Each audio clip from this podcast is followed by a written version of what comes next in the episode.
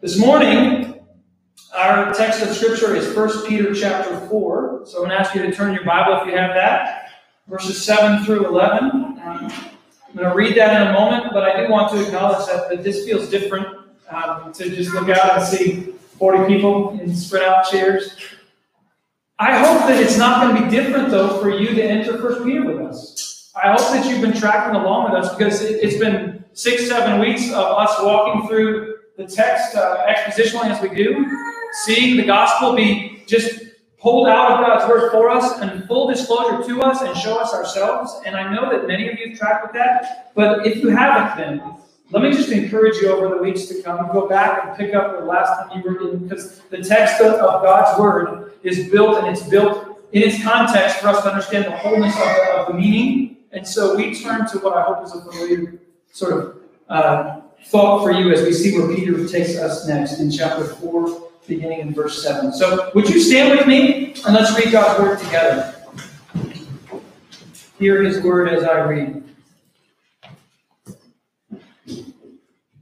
The end of all things is at hand.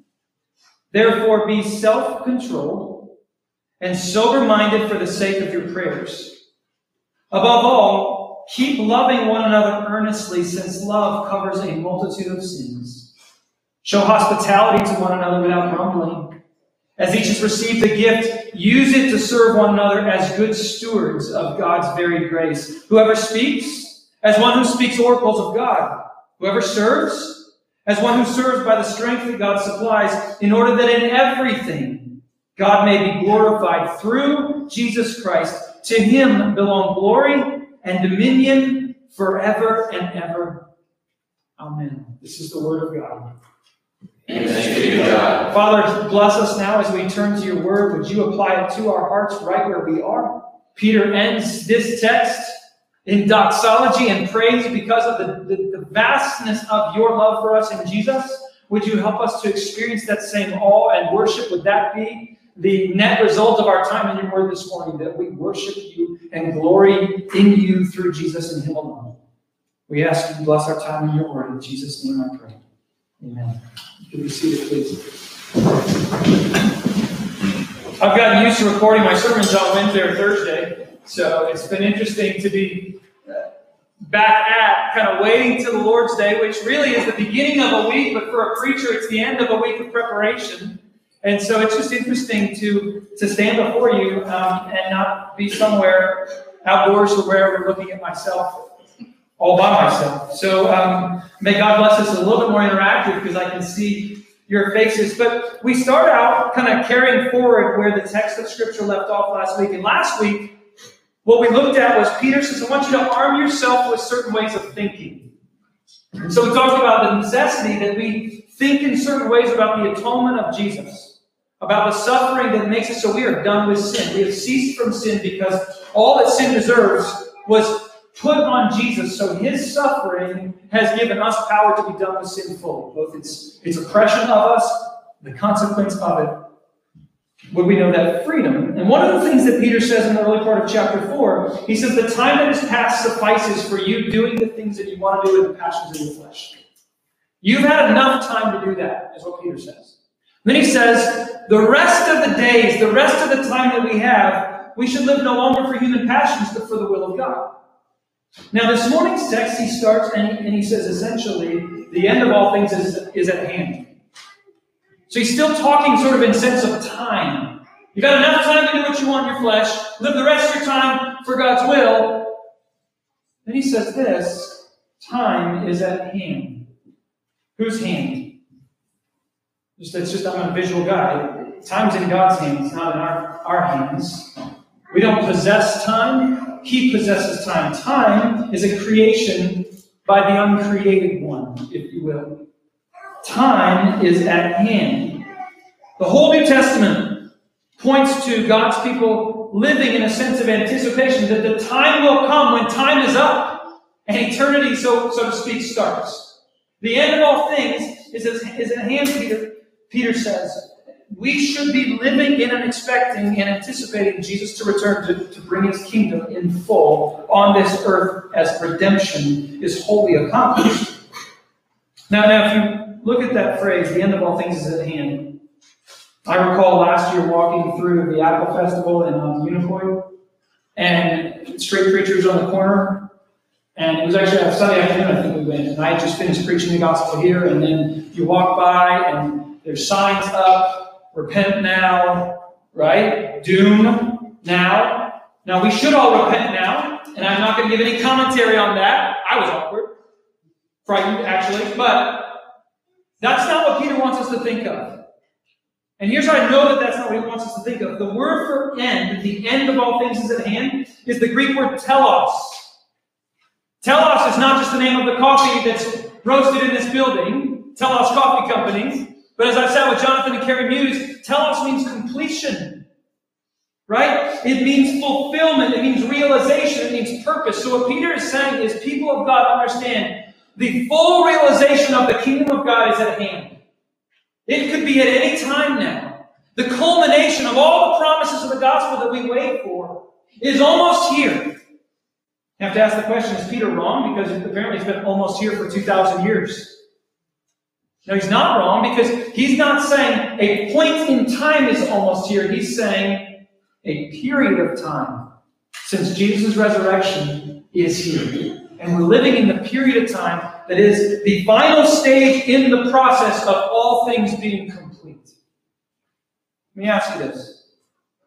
Whatever you do, you live right now, have you lived this week in the midst of quarantine? As though you're living in the final phase of history till God completes all of his promises. Have, you woken up on a Tuesday or a Thursday, Friday, or this morning, and we are in the last stage of all of history? And God alone knows it's in His hand when that time will be. Now we know as the people of God, we're not to fixate on the precise timing of when that is. Beware of those who tell you they know when that time is. We're also not to live frenzied. Peter tells us here how we should be living. But I want you to honestly think with me all that you have lived in recent days. Let me just give you a window into our life. Um, seeking to love wife and family, in a totally different construct where we're just on top of each other, where we can't allow our children to leave the house, even the children that can drive, even children whose friends would normally be doing senior spring things, playing around, volleyball here and there. Nope, not now. We're on top of each other. And then for me, working with a wonderful part-time staff in our church as we think about how are we going to do this worship from home situation and getting bulletins done, and now we get the musicians to be recording, and um, what day of the week is the weather nice enough for me to go outside and record my sermon? Am I ready? Am I not? Um, we are doing deacon training, so we have the men who you have nominated to be deacons, getting ready for that, processing through that. Um, We've got testimony videos. Who should we ask to do a testimony? How do we set that up? What about the children's sermon? Are the kids ready for dad to talk to them today? Has dad been worthy of pastoring his children? He should do some video now. But all this stuff starts to pile up. As you all know, I do contracting work for some nonprofits, and this is a time where nonprofits need revenue streams they've never thought out before. So that's been a busy run for me. And so it's all been piled up, and in the midst of all of that, we go and buy two baby goats which sounds fun and it's going to be fun, but it's stressful, right? Because we want our little home farm to have goats, and now it's louder than we expect, and they've already gotten out of the fence that we made. And okay, that's not even the half of it. But Jim, you're living in the last phase of God's plan of redemption. And what I didn't mention is talking to many of you in fear of job loss or sickness or this or that. You are living, and I am living in the last phase of history. That's what Peter wants us to know. Regardless what your days look like compared to my days. You know, Jesus talked about this, right? In Luke chapter 12. He told parable. He said, you know, you should stay dressed for action and keep your lamps burning, he said to his disciples. Be like men who are waiting for their master to come home from the wedding feast so that they may open the door to him at once when he comes and knocks. Blessed are the servants whom the master finds awake when he comes. Truly I say to you, the master will then dress himself for service. He will have them sit down at the table, and he will come and he will serve them. Peter, Peter is the one who speaks up. Lord, are you telling this parable for us all? And Jesus said to him, Peter, Boys, then is the faithful and wise manager whom his master will set over his household to give them their portion of food at the proper time? Blessed is the servant whom the master will find so doing when he comes. And I'm not going to keep going, but Jesus goes further and he actually talks about the consequence and the being cut to pieces and cast out with the unfaithful if the master comes home and he finds his stewarding servants not being servants and not ready for him. Jesus speaks that way. So now Peter speaks this way. Folks, we are in the last phase of history when all things are going to come to their completion. That the phrase, the two words, all things, is huge. Do you realize how big and broad the Christian worldview should be? All things will come to completion. All justice across all parts of the earth. All purpose fulfilled. All creation restored. All tasks complete. All serving done. All mission fulfilled. All things are in view. That's glorious. Peter says you need to think soberly then during these days. Clear mindedness is what we're commanded to there in verse 7. Let me ask you, do you pray with the end in mind? I love how Peter starts with prayer. He doesn't say, because the end of all things is at hand, go do stuff. He says, first pray. Pray. You're called to do stuff, and that's in this text. But the first thing is to pray. Lord, when will you return? Come quickly, Jesus. Lord, who shall I serve today? Lord, what shall I be about today? Lord, where it is my power to do what you want me to do today? Lord, give me freedom to forgive people who have offended me today. Lord, I'm coming to you in a posture of prayer because you can come back at any time. And so I'm going to live in a spirit of dependent prayer. That's where Peter starts.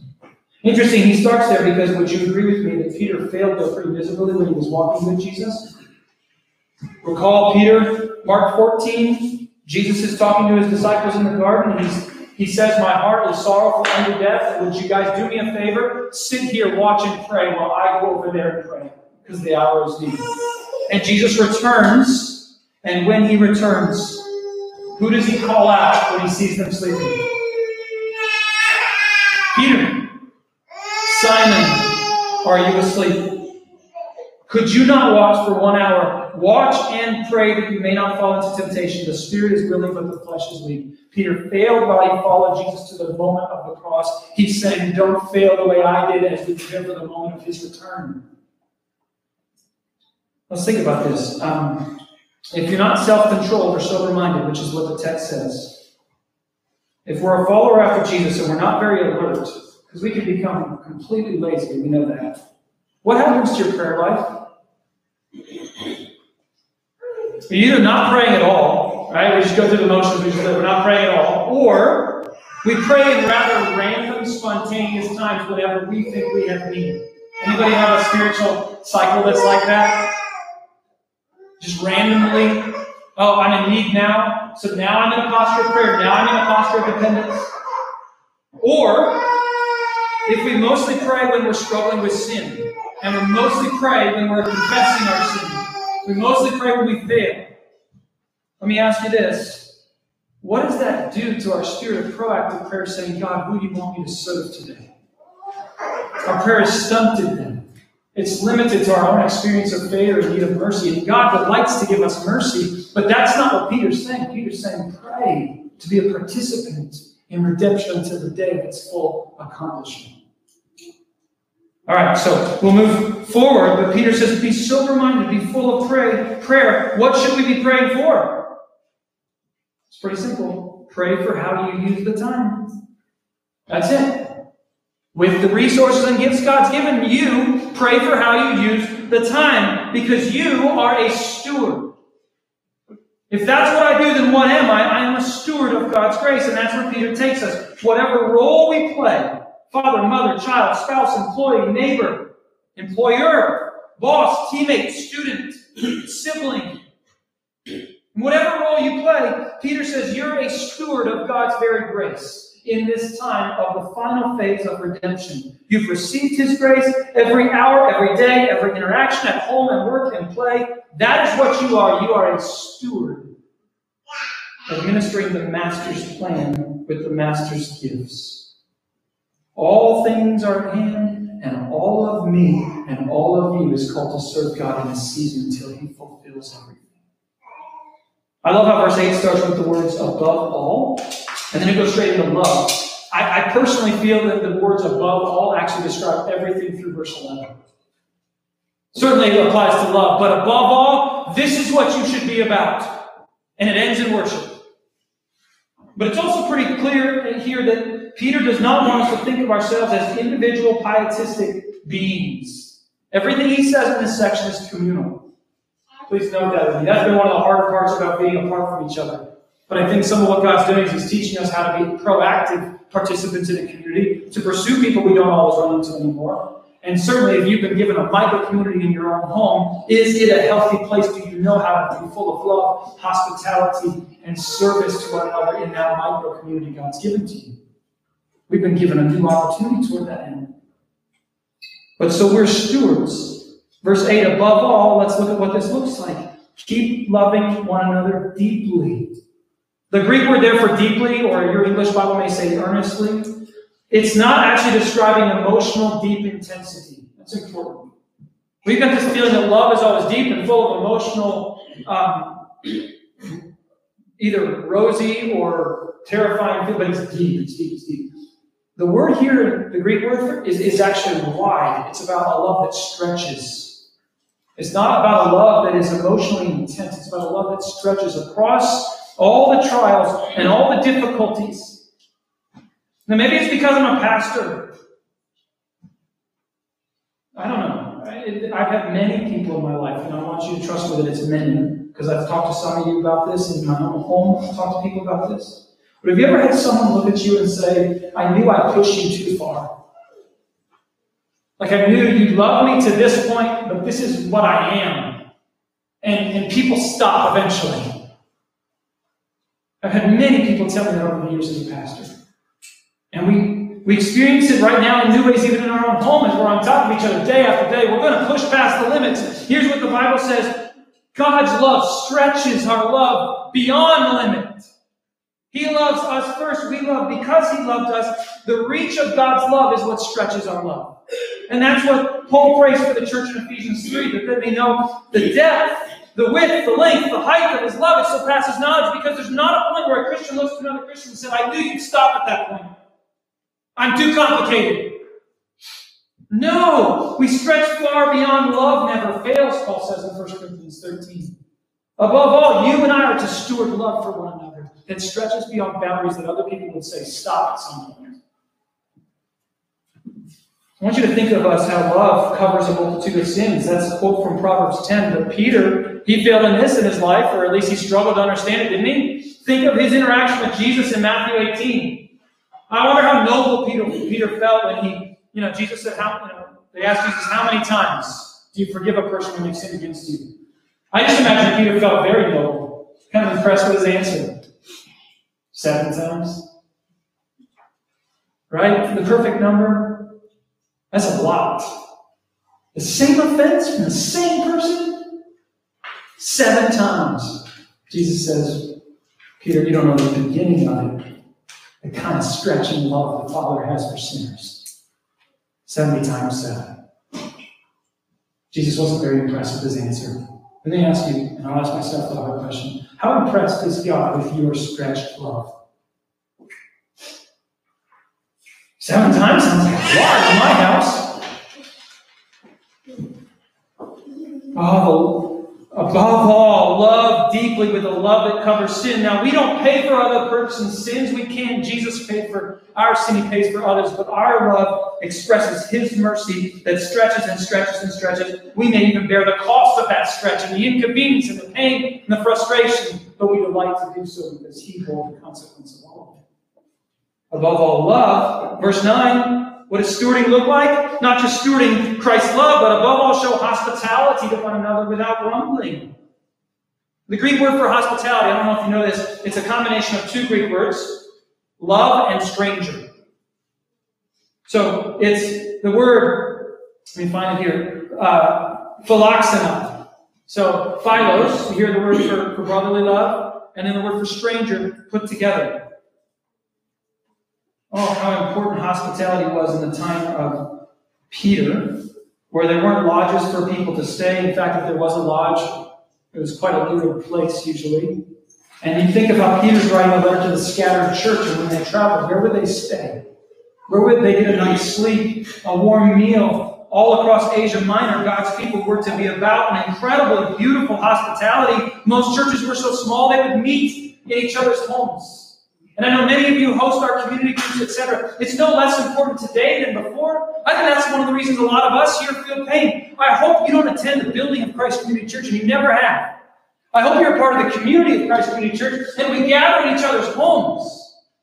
I was listening to a pastor preach on this text this week, and he talked about they're in a university setting. And he talked about university students that come for a short period of time, um, and also them to us. We're in a university setting, and this is something we can grow in, I believe. Students come, internationals come, and they're here for a short season of time. How long should it take an international or a student who comes from far away to find community if they walk into a church as a stranger? They're not going to be given maybe the amount of time that you or I have. where We plan to hopefully find a church and stay for a decade. They have maybe a year, maybe two, maybe three.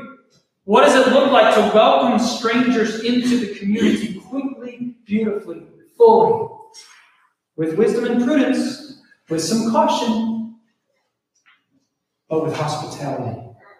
That's what we're taught to be. Christ said, As I was a stranger you invited me in, so be to one another. Then in verse 10, so stewarding looks like deep, stretching love. It looks like hospitality that doesn't grumble. By the way, if you host a community group, I just want to thank you because we have over seasons of our life, and after it's over, your house, your energy level, right? It's very much impacted. What does it look like to do it without grumbling, with a spirit of thanksgiving? That's what we're called to be. Verse 10, he goes forward.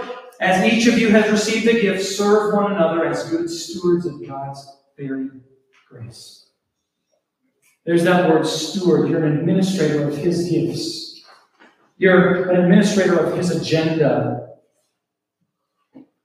The origin of your stewardship is God. The object of your stewardship is other people.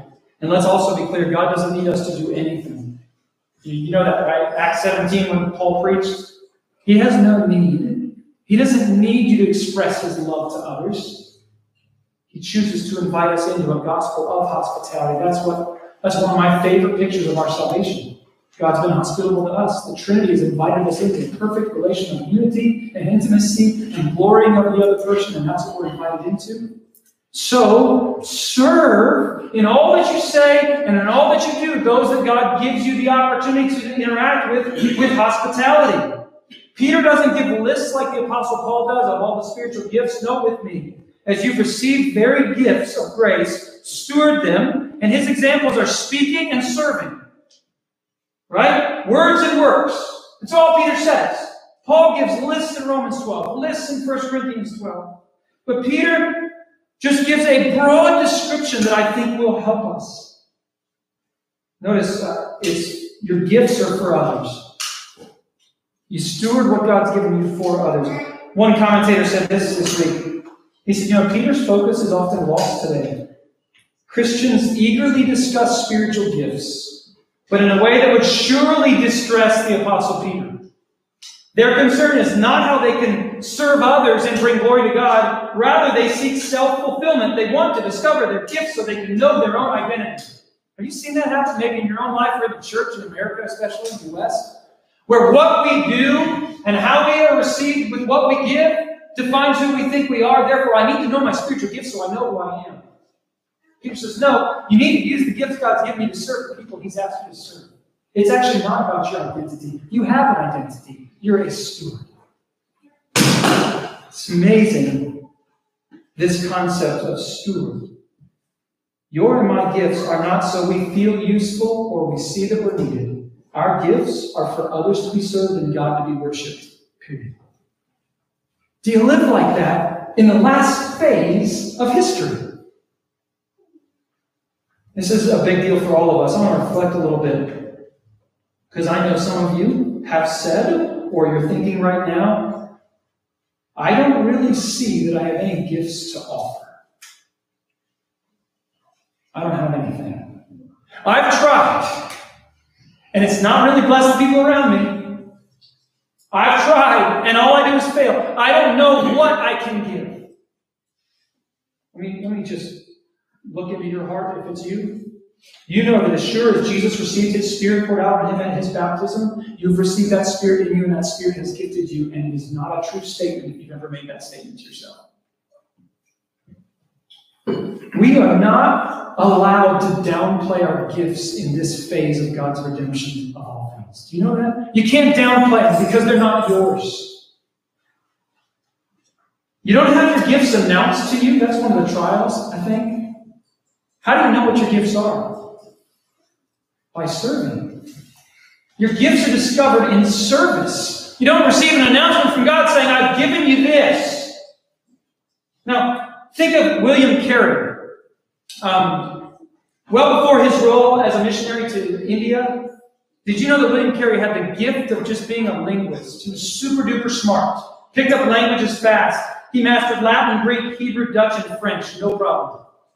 At the same time, he ended up having some just humility and gifts of shepherding a very small congregation. So now you have a linguist, a master linguist, who has hearts of caring in small sets of people as a pastor.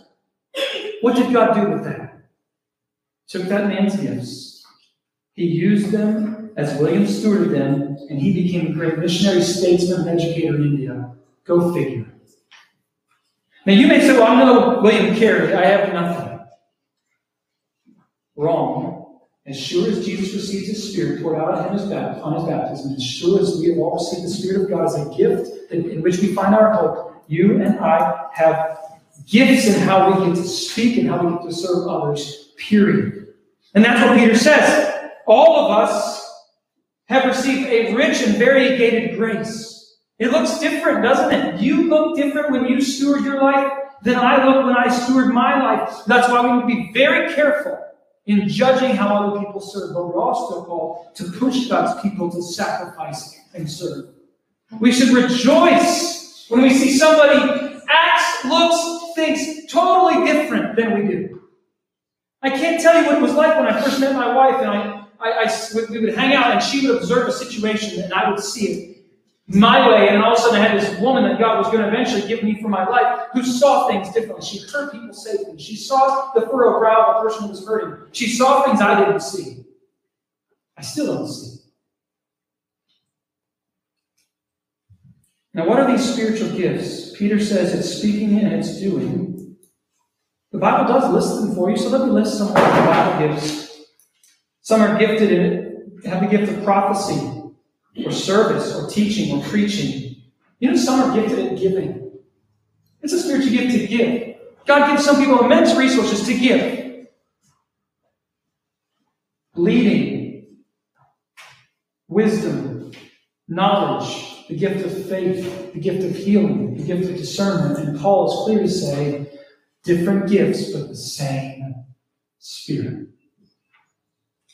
There's only 20% of our church in this room right now. Do you know how unbelievably gifted you are? The ones I'm looking at with my own eyes right now. Now, Corey asked me this week, she said, Why do you think Paul, in two different letters to two different churches, gives lists of gifts? And Peter, when he writes a letter to scattered churches, doesn't list anything. I should be careful not to hypothesize things I don't know, but can I take a wild guess? I think that's a great question. Paul grew up a Pharisee. He was a legalist. He grew up in systems of know who you are and do what you do and do it right.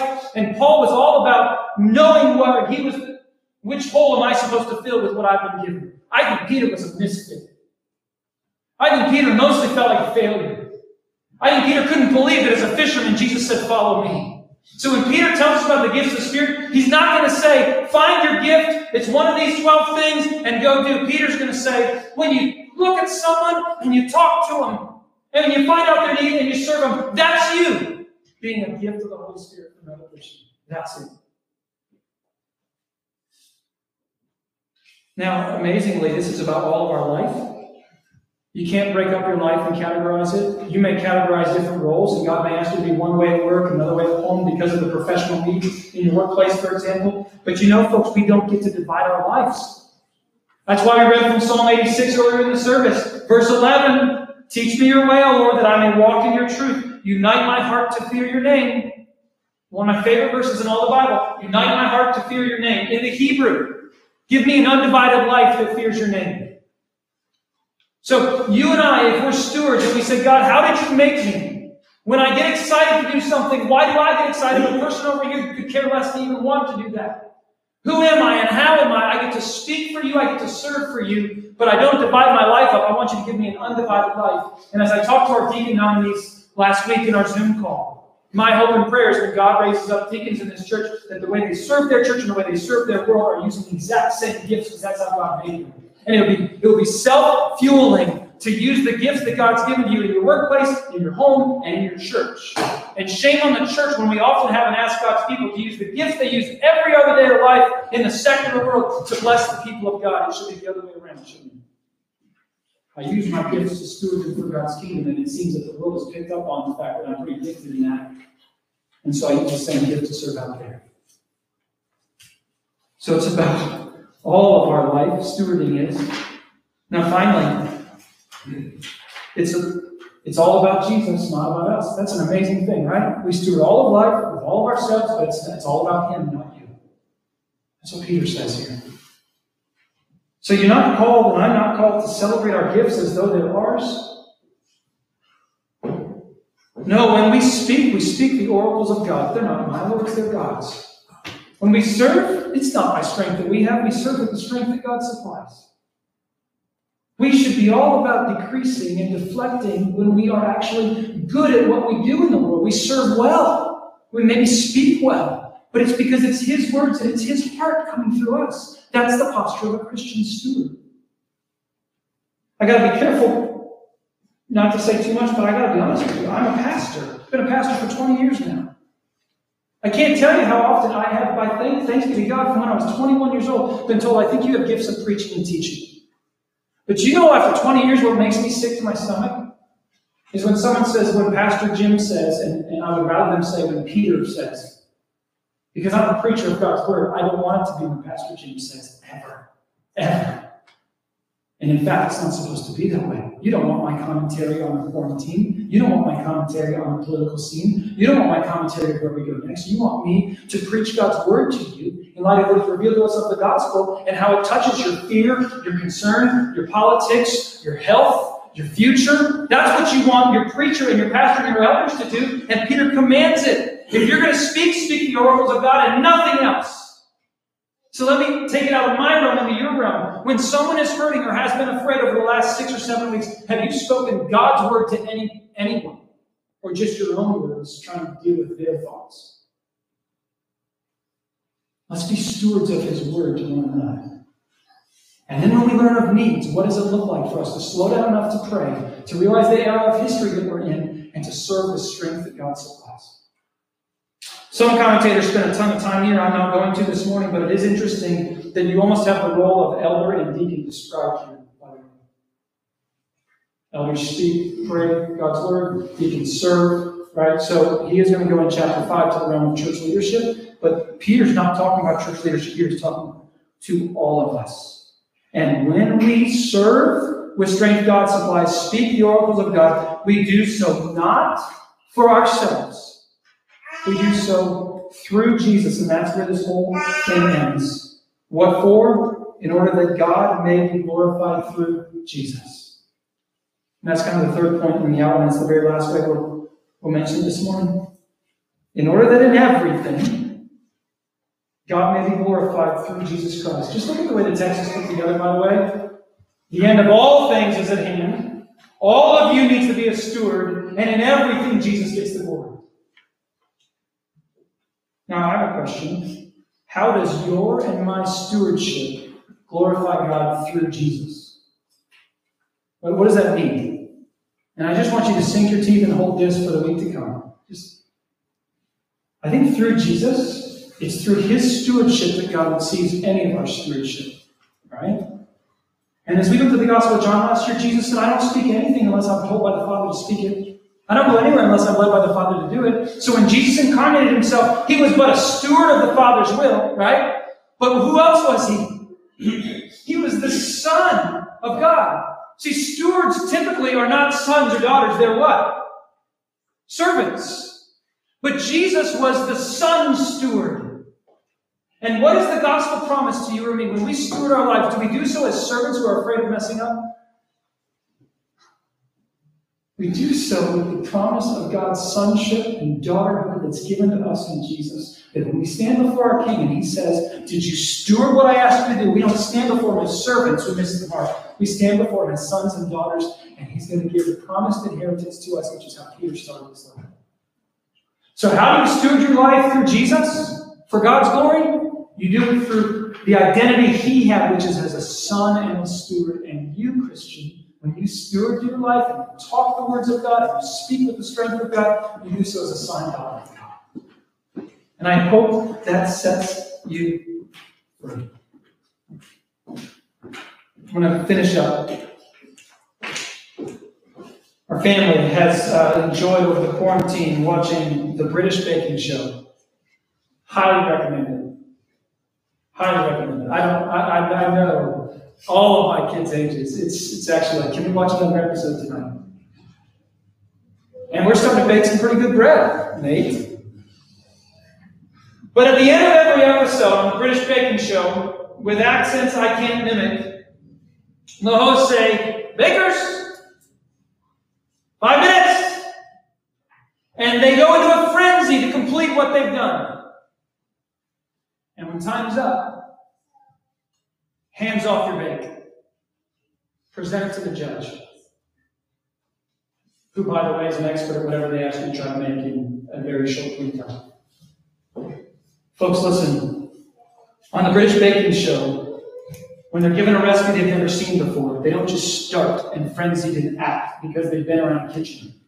They slow down and they think and they consider what they're going to need, all the recipes, the timelines, how long the bread's to have to rise, yada, yada, yada. And when you have five minutes left, all you're doing is completing that which you set about much earlier. Peter is looking to the church and he's saying, You're in the last phase of history. The master's going to come and the kingdom's going to culminate at any time. Live with prayer about how you steward your day. Be alert, open your eyes. Who does he want you to speak to? But see, you have to have already been prepared before that to know His Word, so that when you get the chance to speak to someone, you speak not your own words, but His Word. Which means you have to be living in a spirit of prayer, dependence, and repentance, so that when you see somebody, you're not just all about yourself and your needs and the things that you see that you have to have fixed. So that when you look at them, you see what their needs are. And then you have to have the awareness of the Holy Spirit that's given an identity to you that you can't fail. You're not a servant that's going to be judged harshly if you mess up. You've got the heart of a son or a daughter before God, so you get to just try. That doesn't happen in a frenzied way. So let me just implore you, friends. See your identity this week as a steward no matter what you face. No matter who you get to see, and if you feel like you've miserably messed up and you wouldn't know what word from God you could ever speak, or you don't know what gift you have, just pray for faith to believe that if the Spirit's in you, you have gifts. He wants you to interact with others. And He will fuel your prayer to God about how to live and steward your day. Maybe it's the last day till it all comes true. Maybe it's not.